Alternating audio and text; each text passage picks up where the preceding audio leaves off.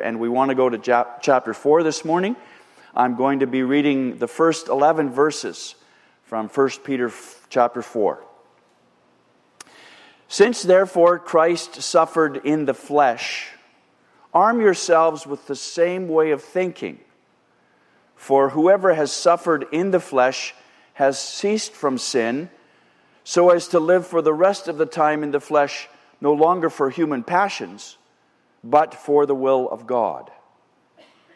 For the time that is past suffices for doing what the Gentiles want to do living in sensuality, passions, drunkenness, orgies, drinking parties, and lawless idolatry.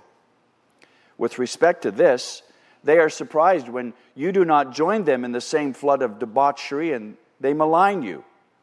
But they will give account to him who is ready to judge the living and the dead. For this is why the gospel was preached even to those who are dead, that though judged in the flesh the way people are, they might live in the spirit the way God does. Verse 7 the end of all things is at hand. Therefore, be self controlled and sober minded for the sake of your prayers. Above all, keep loving one another earnestly, since love covers a multitude of sins. Show hospitality to one another without grumbling. As each has received a gift, use it to serve one another as good stewards of God's varied grace. Whoever speaks, as one who speaks oracles of God, whoever serves as one who serves by the strength that God supplies, in order that in everything God may be glorified through Jesus Christ. To him be glory and dominion forever and ever. Amen. Let's just pause for a word of prayer. Father, we, we bow in your presence this morning to thank you for this most powerful word from 1 Peter chapter 4. And Lord, even though we've, we've simply parachuted into the middle of this book on this particular Sunday in our Life Change series, we absolutely believe that you can take this passage or a verse or even a word and affect change in our lives and our hearts. You can shift something eternally with a single verse of powerful scripture. And we pray that you would open our hearts and open our eyes this morning so that we can see spiritually what it is that you want us to, to do and what you want us to be for the glory of God. We thank you, Father, that you are here this morning in the presence of your Spirit. And you're ready to stir our hearts and move us and change us a little more we thank you for the boys and girls who came to faith in Jesus Christ this week.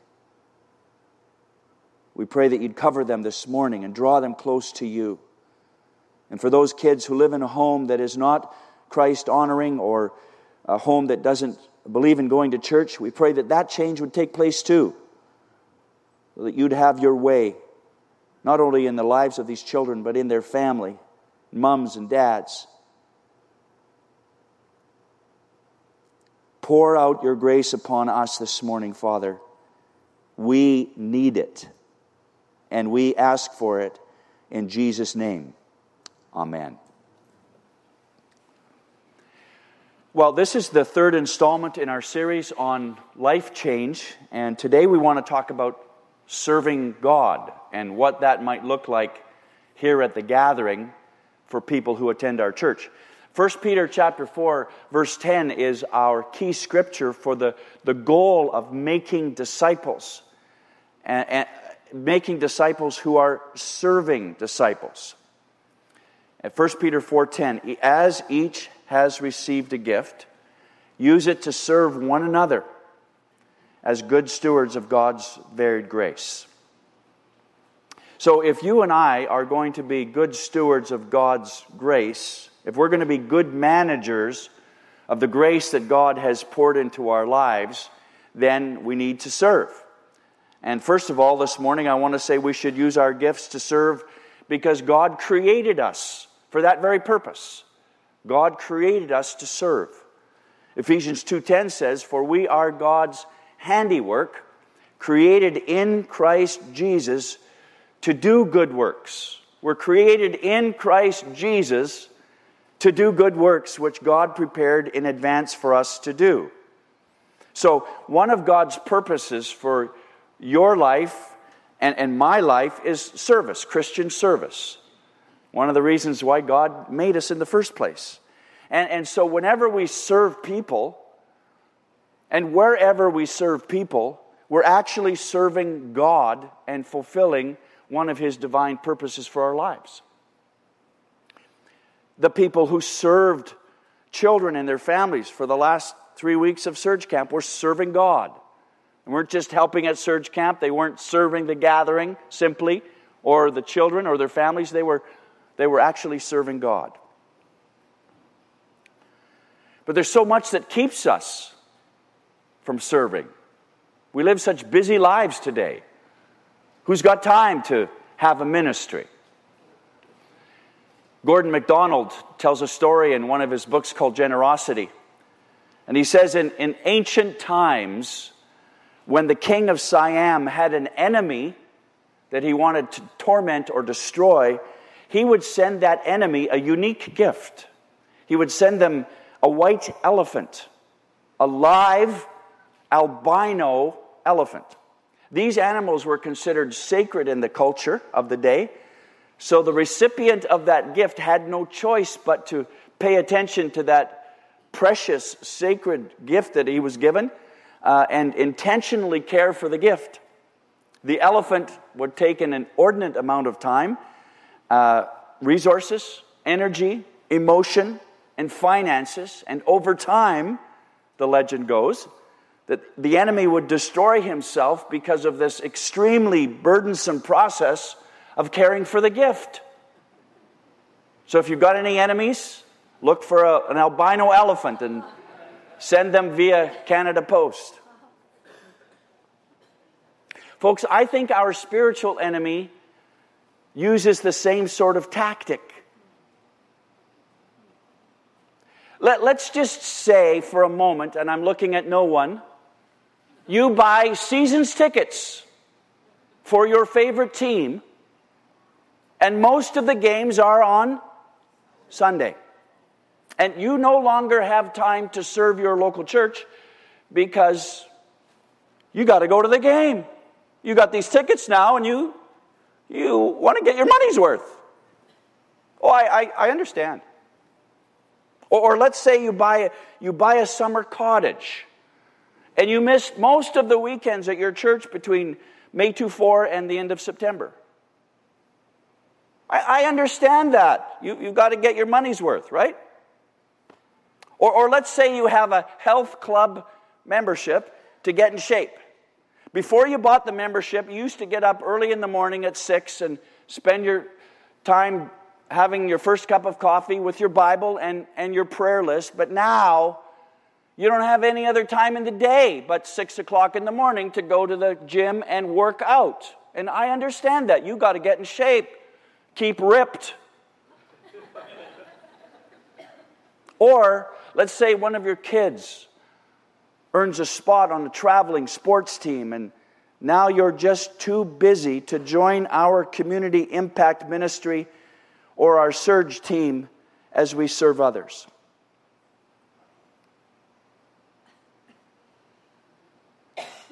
Got any white elephants in your life? What's keeping you from serving God in the church? What's keeping you from serving God in your community?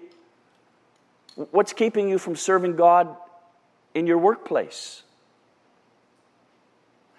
Friends, we are created by God to serve God.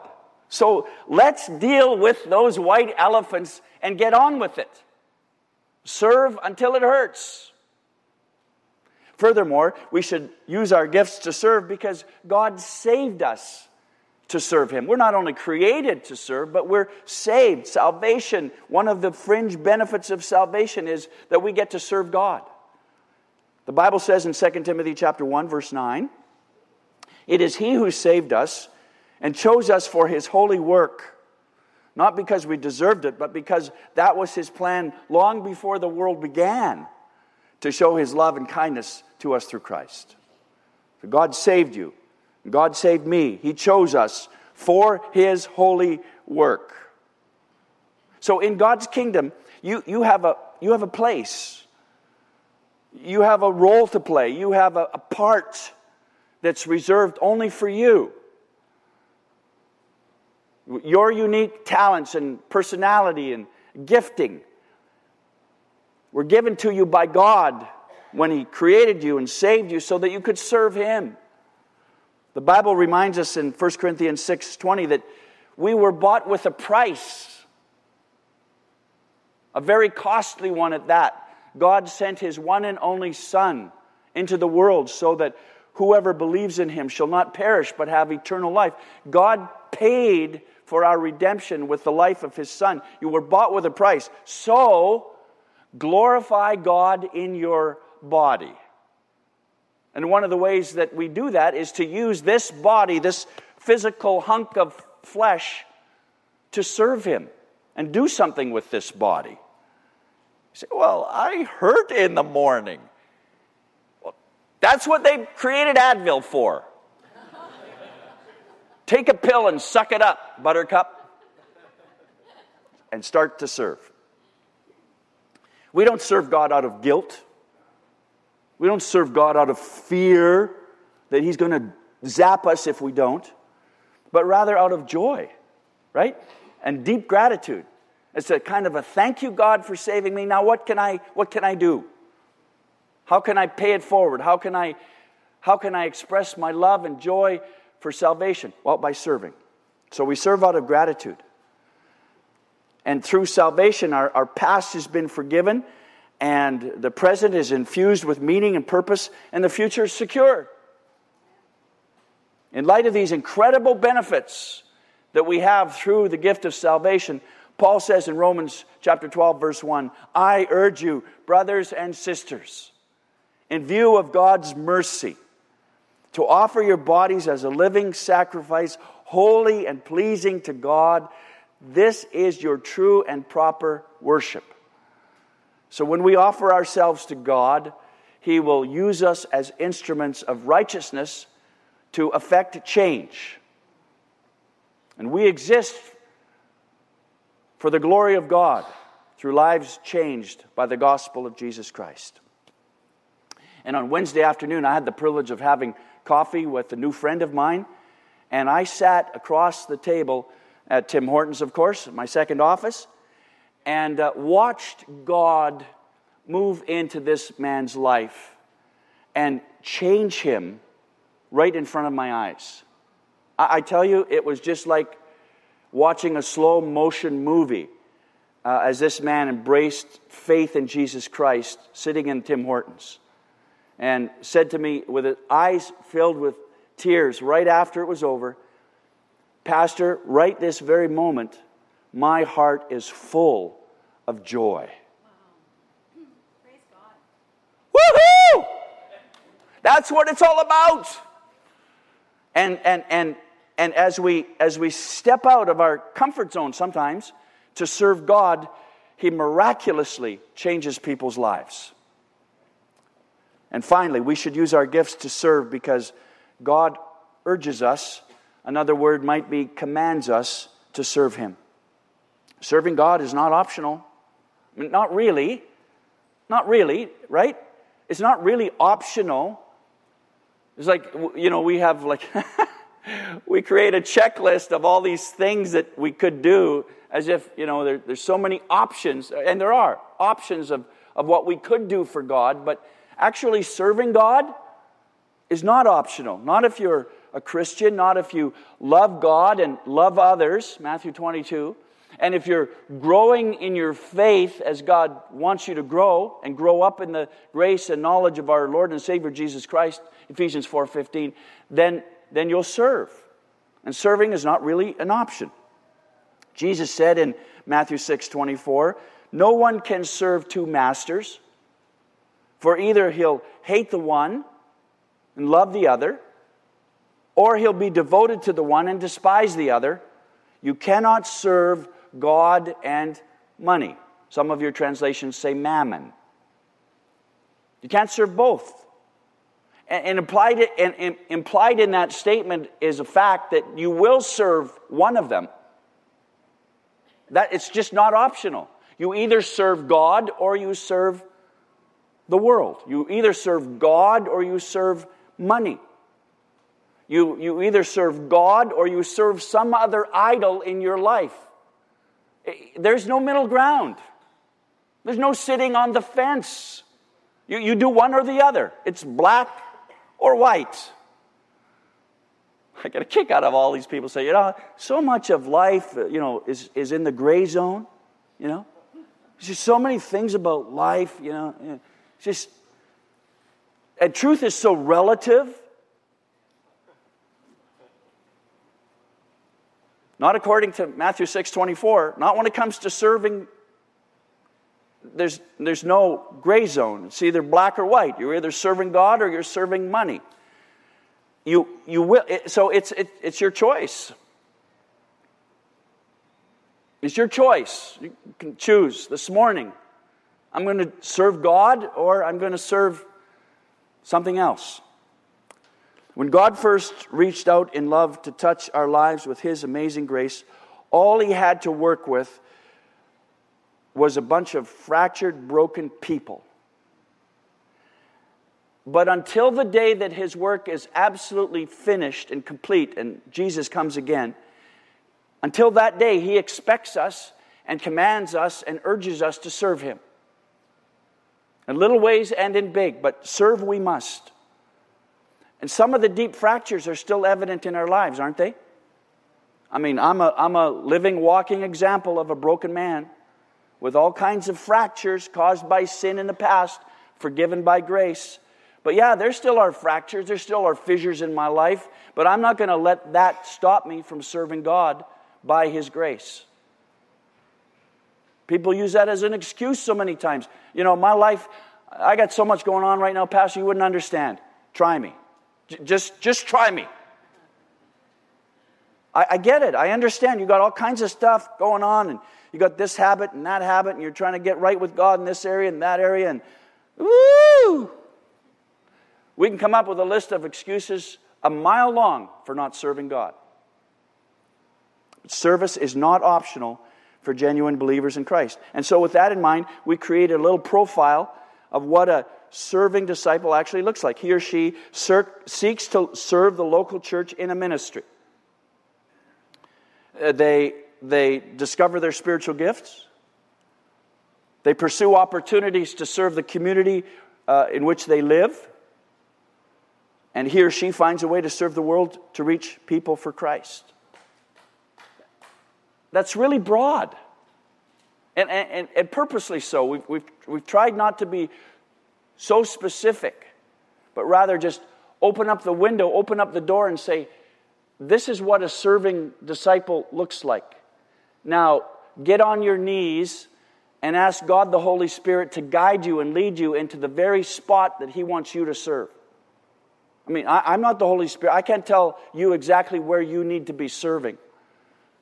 But God the Holy Spirit, that's His specialty leading and guiding his sheep beside quiet waters and into green pasture. That's what he does. He restores our soul so that we can serve him with joy and gratitude. That's what he does. And he does so he does such a good job of that. The Holy Spirit is a specialist in leading and guiding his people. So we want to say, okay, we need to serve. Lord, where do you want me to serve? What do you want me to do? How can I bring glory and honor to your name? And, and how can more people's lives be changed for the glory of God through my service? So we present the big idea. We're, we're created by God to serve Him, we're saved by God to serve Him. And, and, and, and serving is not optional. Serve we, we need to do. We, we must serve. We need to serve. We want to serve. And because God commands us and He urges us to serve. So let's serve Him. Well, let's ask the Holy Spirit to guide us, shall we? Into this area, an area where we can serve Him faithfully. Would you pray with me, please?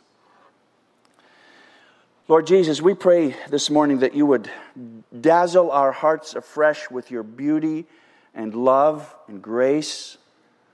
Lord, once again, cause our knees to, to buckle with wonder and our, our feet to dance with delight and our hearts to be filled with overflowing praise for who you are and for what you've done for us. And we come to you this morning in the name of Jesus, praying that very thing. Lord, continue to heal the wounds in our hearts and the wrong thinking in our heads. Lord, free us to love God and to love others without conditions. Cause us, Lord, to grow in the grace and knowledge of our Lord Jesus Christ and spur us on to serve in freedom and grace and out of gratitude, not out of fear or guilt. Lord Jesus, please help us to love your church more than we ever have before. See your hands and your heart at work wherever we look, and live and love to your glory all the remaining days of our lives. And we pray these things in the holy, joyful, sovereign, grace filled name of Jesus. Amen and amen.